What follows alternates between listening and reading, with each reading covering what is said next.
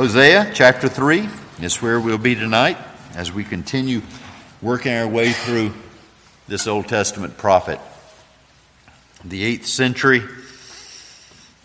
Hosea prophesying to the northern kingdom, to Israel, same time that Isaiah, with whom more people are probably familiar than Hosea, is uh, Isaiah is prophesying to the southern kingdom. Let's read these five little verses, God's inerrant word. And the Lord said to me, Go again, love a woman who is loved by another man and is an adulteress, even as the Lord loves the children of Israel, though they turn to other gods and love cakes of raisins. So I bought her for fifteen shekels of silver and a homer and a lethech of barley and I said to her, You must dwell as mine for many days. You shall not play the whore or belong to another man. So will I also be to you. For the children of Israel shall dwell many days without king or prince, without sacrifice or pillar, without ephod or household gods. Afterwards, the children of Israel shall return and seek the Lord their God and David their king and they shall come in fear to the Lord and to his goodness in the latter days. The Lord bless the reading and the hearing of his word for his people here tonight. Father, thank you so much for your word, and we ask now that you bless it to the good of our souls, that we might leave this place tonight holier and better than we came. We ask it for Christ's sake. Amen. Let me ask you a question. Do you think it was easy for Hosea to love a woman who is loved by another man and is an adulteress? Any takers? If you were to say yes, of course you'd be wrong. Hosea was a holy man, but Gomer was not a holy woman. Let me ask you another question. Do you think it was easy for Hosea to love Gomer even as the Lord loves the children of Israel? That was the command. Love her as I love Israel. Now, before you answer that, gentlemen particularly, let me remind you that we're commanded to love our wives, holy women, not prostitutes, but holy godly women. We're called to love them as Christ loved his church. Are you starting to see that the message is the same, Old Testament, New Testament? Hope so, you should. If you haven't before, hopefully you do now. Well, again, if you were to say, well, well sure, that would be easy. Well, you're wrong again. I mean, you godly men sitting here tonight who have godly wives know that even godly wives are not always easy to love as Christ loved the church. In fact, it's impossible for us to love our wives that way. How much did he love the church? He gave himself for her, even unto death on a cross. So that's what we aspire to. That's what we're commanded to pursue as godly husbands is a sacrificial life for our wives, godly wives. And poor Hosea here is given the, the onerous task of loving a whore, a prostitute. Someone he has supported, he's cared for, he's had at least one child with, we know. And she's gone out prostituting again and had other children, and she's been living with men, and he's been taking care of her and all of her earthly needs. We saw that last week. Now the Lord comes back. If it were if we're not hard enough on the front end for him to say, I, am I'm, I'm going to send you and you're going to marry a woman who's a, who's a woman of whoredom and she has children of whoredom. And now he's telling him to go do it again after she's shamed you and embarrassed you and on and on. And so, Hosea does. Something important for us to see here is that God doesn't ask him and he doesn't feel, feel it out with him and say, you know, what would you think, Hosea, about let's try this again? I know you probably have some reservations. You want to talk about this? That's not the way the Lord went about this. He just comes with a hard fast, thou shalt do this.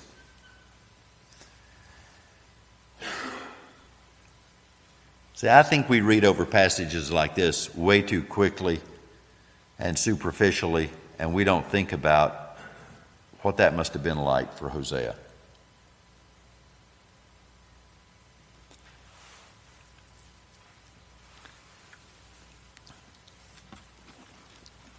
But Hosea, remember, has another issue here outside of his emotions, his affections.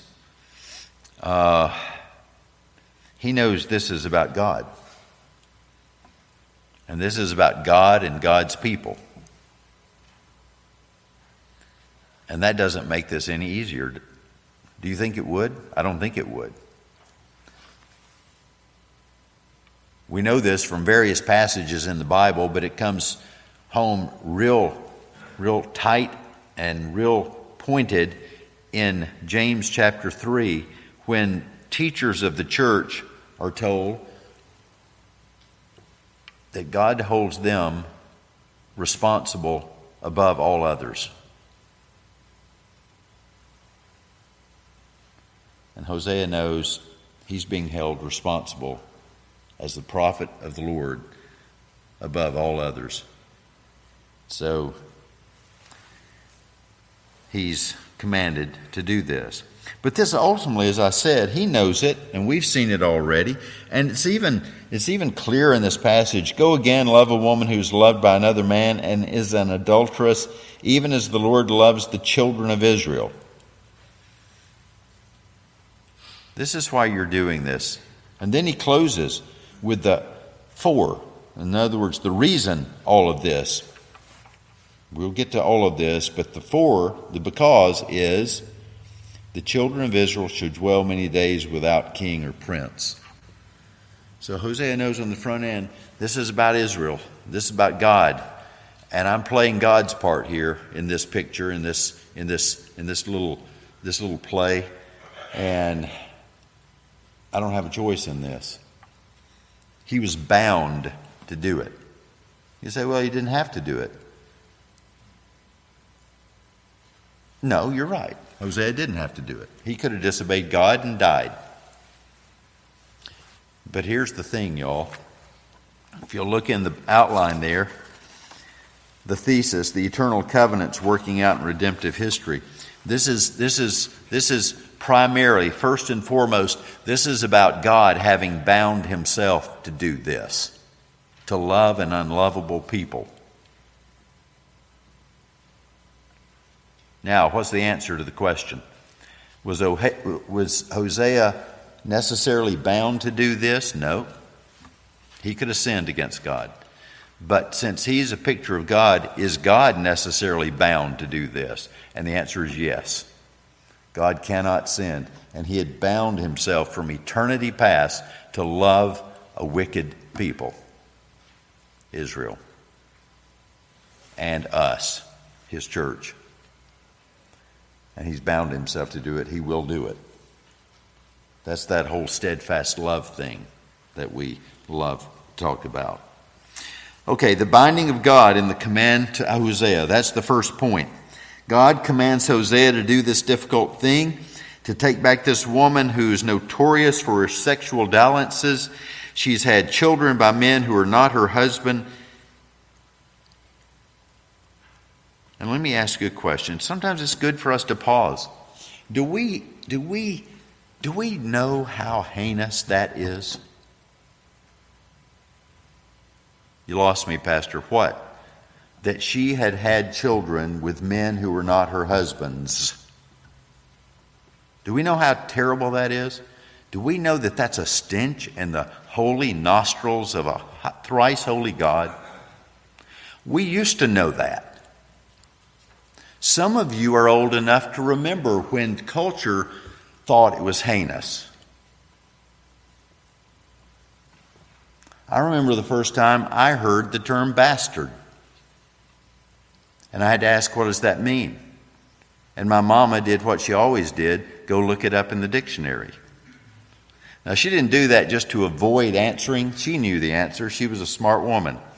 She did it to teach me how to look up words in the big old dictionary that we had on the big old table. So I would remember putting my eyes on the print on the page helped me remember.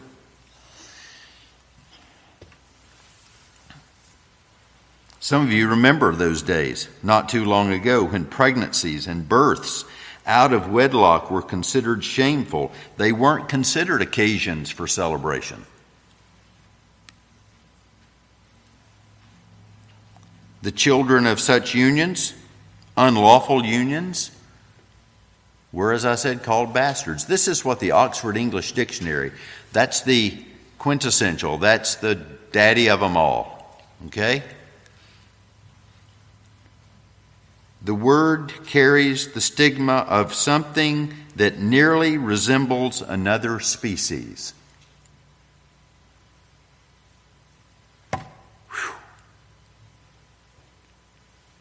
So, when we used to recognize illegitimate unions and the product of those illegitimate unions, and we had a name for that illegitimate product, we were saying that's hardly even human because it was, it, was, it was conceived and it was birthed out of something that was ungodly a man and a woman who were not married. You say, okay, why'd you bring that up? Well, because that's what Gomer's been doing. And Hosea's told to love her. Notice, God doesn't command him to go get her and take care of her. You can sleep upstairs, she can sleep downstairs. Go get her and you can take care of her needs, but you, you, don't, you don't have to love her, Hosea. I don't expect you to love her. Just take care of her. She's a needy soul. Just think of this as a legal contract, which a marriage is, but you know, just, just keep the contract part of it.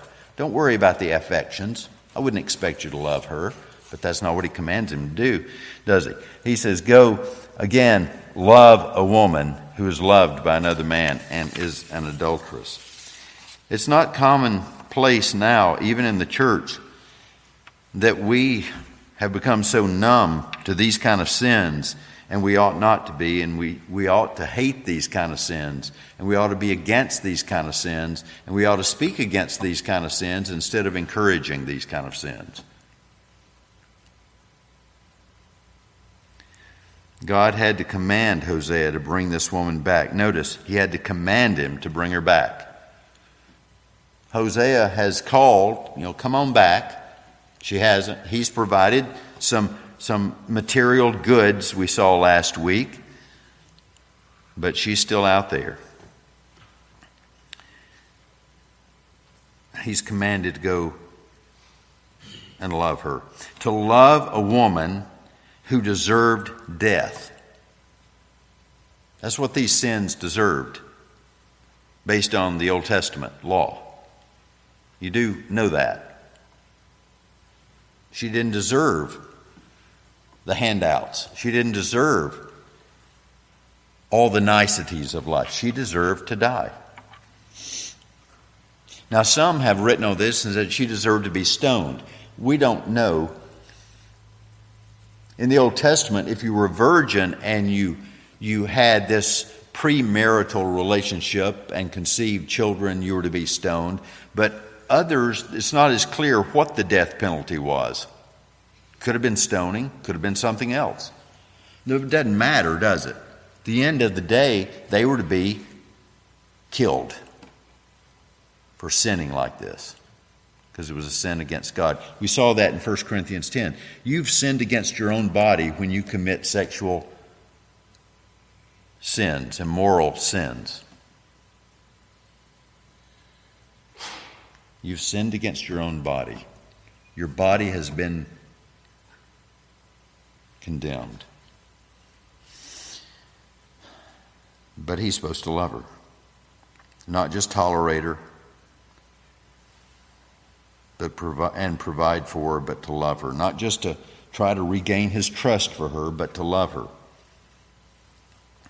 And he's to love her with an unending love because God says, even as the Lord loves the children of Israel. That's an unending love. That's the Hesed, that's the steadfast love of God.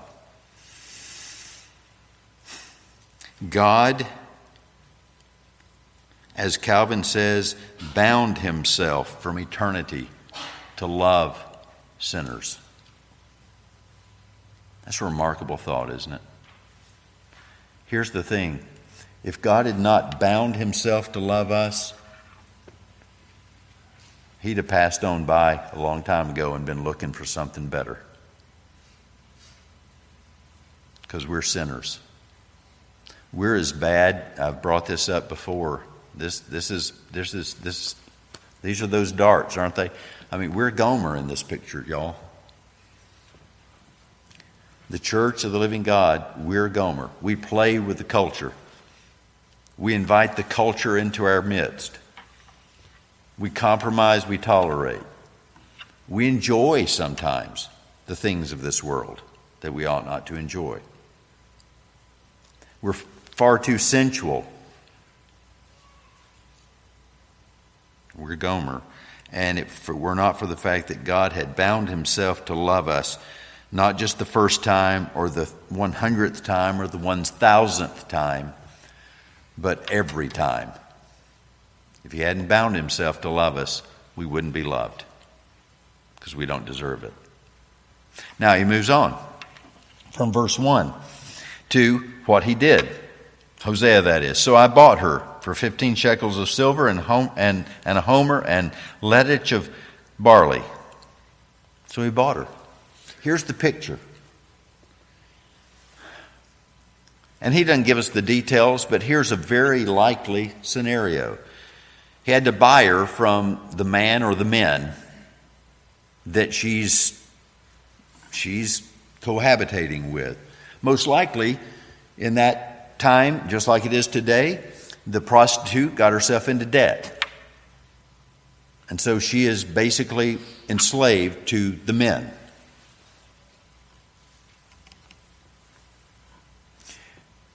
So the men are enjoying her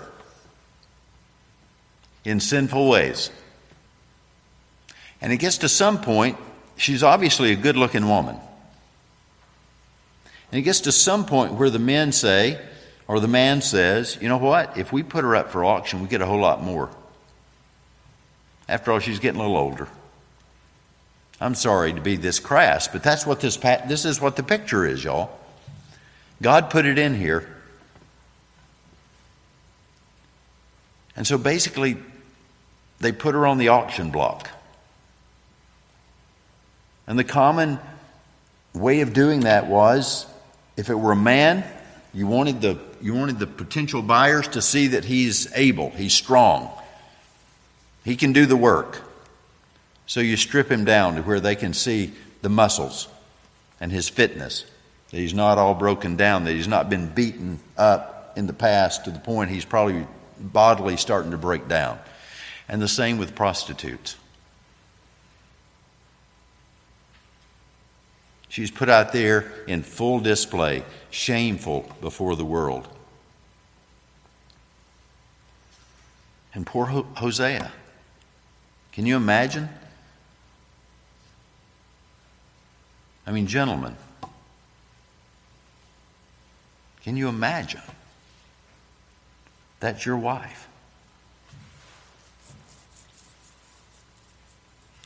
And he goes and he buys her at auction. Well, let me just stop there. He buys her out of slavery. He bought one to whom he had bound himself. And that's exactly what we read in 1 Corinthians 6, isn't it? After, after Paul talks about how terrible it is to be a prostitute and to, to, for a man to be with a woman, etc., etc., he says, and that's who we were. We were prostitutes. We were wicked people. We were selling ourselves for the things of this world. And He bought us with a price.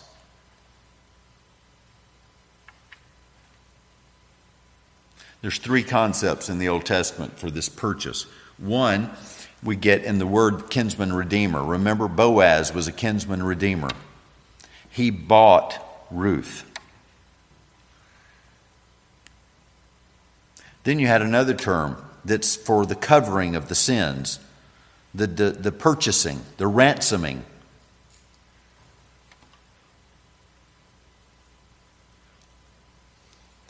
And we get those same concepts in the New Testament. And that's what Paul's drawing on when he says that we were bought with a price. We were purchased. We were ransomed. Now remember who Hosea represents here. He stands in the place of God toward Gomer, God toward Israel, Hosea toward Gomer. And he's buying her, he's purchasing her out of her prostitution He's setting her free. That's what verse 2 is a picture of, is our Lord Jesus Christ, who was exposed to the world, hung on the cross, the auction block, as it were, and all that God the Father might buy his people, might deliver his people, might ransom his people from their sin. And the cost was the Son. You say, but wait a minute, that analogy doesn't hold up because it wasn't us on the cross, it was Christ on the cross. Exactly. Christ was our substitute on the cross. Right? Don't we believe that? The substitutionary atoning work of Jesus Christ? That was us on the cross in Christ Jesus. Thing is, we should have been like the thieves on either side. We should have been up there ourselves, but God, in His mercy, put Jesus there for us so that we wouldn't have to suffer the penalty of our sin because we couldn't bear the penalty of our sin. That would be eternal damnation. He put Jesus there for us and He bought us. He ransomed us. Jesus said, I came to seek and to save. I came as a ransom for my people. That's verse 2. Having been redeemed, Gomer is now instructed. She is instructed with that, basically, what is Paul's last verse, the 20th verse in 1 Corinthians chapter 6. So glorify God. In other words, be distinct, be separated from God or, or from, from your former lifestyle.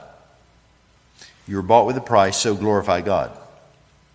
So, verse 3 and I said to her, You must dwell as mine for many days. You shall not play the whore or belong to another man, so will I also be to you. That's the third point in the outline. The death of self is the call of God to his people. We're supposed to put away those old things. We're to put away sin and we're to put on righteousness. Why? Because Paul tells us in Romans chapter 6, we're no longer slaves to sin, but slaves to righteousness. And that's the call upon Gomer's life here, is to put away sin. Don't go about your whoring ways anymore. Don't have illicit relationships with men any longer. God calls all of us to self denial, to putting off sin, putting on righteousness. The old translations translate Colossians 3 and Paul's instructions that we're supposed to put off these things of the flesh with mortify. We're to mortify those things. In other words, we're to put them to death. But then he goes into that list of the vivify you know, but put on these things. Die to these things, live in these things.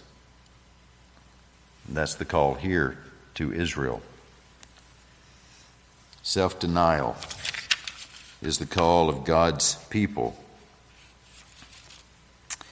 We're to die to self and live to God. But we're told in verses 4 and 5 that that's, that's not all about Hosea and Gomer. It was about Hosea and Gomer. They're the actors that God has put on the stage, and they're real people. But in the end, it's about God, as I said earlier, and it's about Israel, his people. And so he says so in verse 4 For, or because, for this reason, the children of Israel shall dwell many days without king or prince, without sacrifice or pillar, without ephod or household gods. And then afterwards, the children of Israel shall return and seek the Lord their God and David their king, and they shall come in fear to the Lord and his goodness in the latter days. The key there is in verse 4 For the children of Israel shall dwell many days without king or prince, and then the latter, and to his goodness in the latter days. All of a sudden now, what's going on?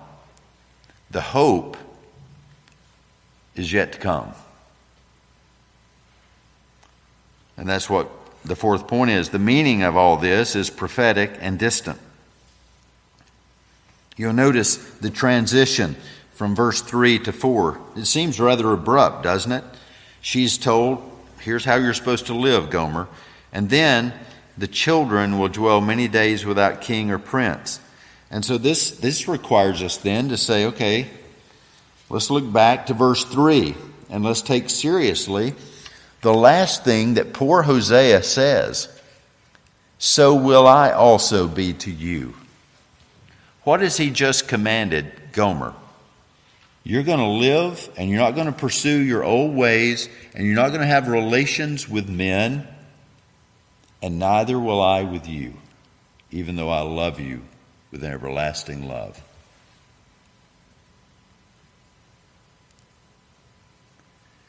See, folks, there are consequences to sin, and Gomer's facing it. The one thing that she seems to enjoy more in life than anything else, she's going to be deprived of as God commands her. And Israel, Israel loves the surrounding nations. Israel loved the military fanfare of the surrounding nations. Israel loved all the gods of the surrounding nations.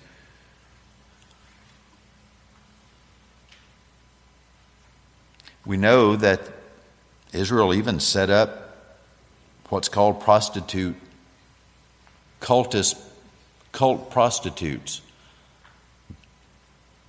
because the surrounding nations did that.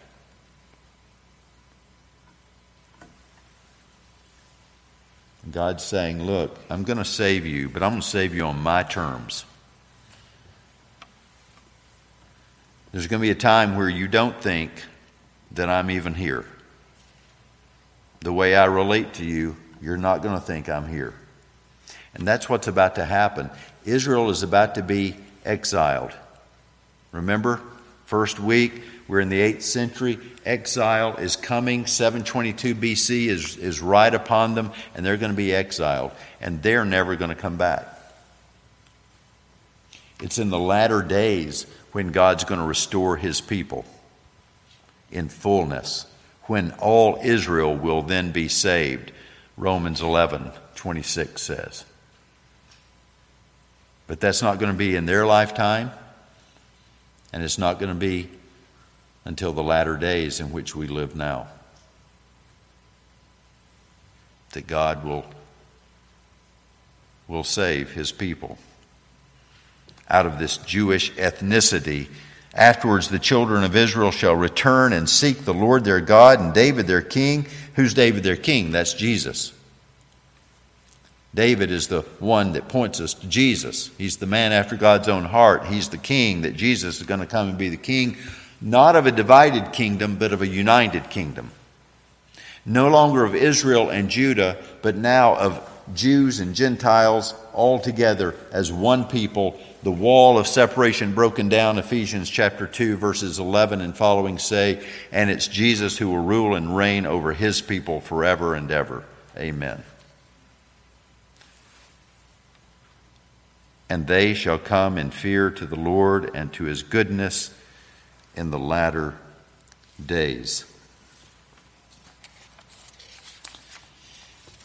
We live in those latter days. We're seeing. Remember what Paul says in, Romans chapter 11 that God has God has has has done this great thing with Israel, hardened their hearts for a period, like Gomer's, until the fullness of the days of the Gentile come in. That is, until all the Gentiles are, are redeemed. And then he will save all, all Israel.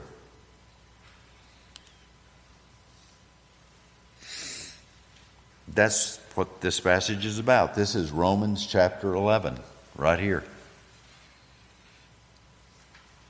There are consequences to Israel's sins at this time. Exile is coming for them, where they're going to, there's some of them are, are going to be uh, um, they're going to be saved by God in the exile, but they're not going to return to their land. They'll be provided for, but they're not going to have the same close communion with God that the land represents. But that doesn't leave them hopeless. The latter days. You know, there's a reason why John, at the end of the book of Revelation, after he sees all of this going on, he's writing sometime AD 95 probably, and he sees all that's going on in the heavenlies and all that's projected that will take place, God saving his people and keeping his church pure through the ages, more or less. And then he gets to the end of the book and he says, Even so, come, Lord Jesus. Because he knows it's not going to happen till then. Everything God has in store for his people is not, and we don't like to hear this part, but everything he has in store for his people is not now. We don't like to hear that, do we? Because we live in, a, in an age of gratification, instant gratification. Why do you think Amazon revenues just keep soaring? Because all you got to do is punch that little button and it's there. Somebody's telling me they ordered something early one morning last week and it came that afternoon. Instant gratification. We love it. We don't like God's time, we like our time.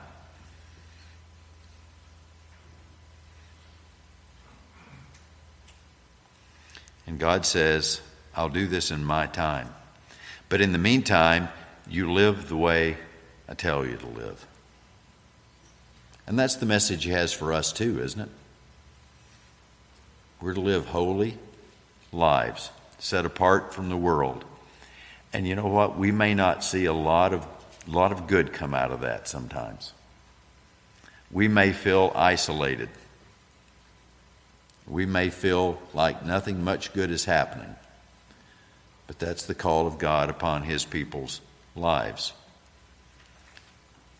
is to put to death the things of this world and live waiting on Him and His timing. As I said this morning, James Montgomery Boice calls this the greatest chapter in the Bible. I think maybe I've given you some reason tonight to see why begins with the sovereignty of God, that eternal binding of God upon his own, his own heart to love a people who are not lovable. And then those people who aren't lovable, he bought them out of bondage, out of, out of slavery. And he will do everything necessary to bring them to that last day when he will save his people from their sins completely. This is the, this is the, this is the gospel. This is the whole Bible message right here in these five short little verses. So, do you see it? Do you see the gospel in this book, in this chapter of Hosea? It's clear to those who have eyes to see. Do you rejoice in the work of Christ purchasing your salvation? Just stop and think I'm Gomer. We're Gomer. And the Lord Jesus Christ died for us and bought us with a price. And then, are you pursuing a life of self denial? You must dwell as mine for many days. You shall not play the whore or belong to another man. And do you pray as the Israelites would have surely prayed? And as John taught us in that last few verses of Revelation, as I've already mentioned, even so come Lord Jesus. While we're called to holiness now, folks, our hope is still to come. Don't ever forget that. Don't confuse what you see all around you with our hope. Our hope is yet to come. The best is yet to come. And the good thing is, Paul tells, tell, tells us in Romans 13 at the end of the chapter that salvation is closer now than when we first believed. And if that were true of Paul in, in the first century AD, how much more true is that of us now, living in this late stage of the latter days? Look up. Your redemption draws near. We thank you, Father, for this wonderful little passage and these wonderful truths. It's remarkable how you paint these pictures all through the Old Testament so that your people of all ages could know the truth and so could be saved. And we thank you, Lord.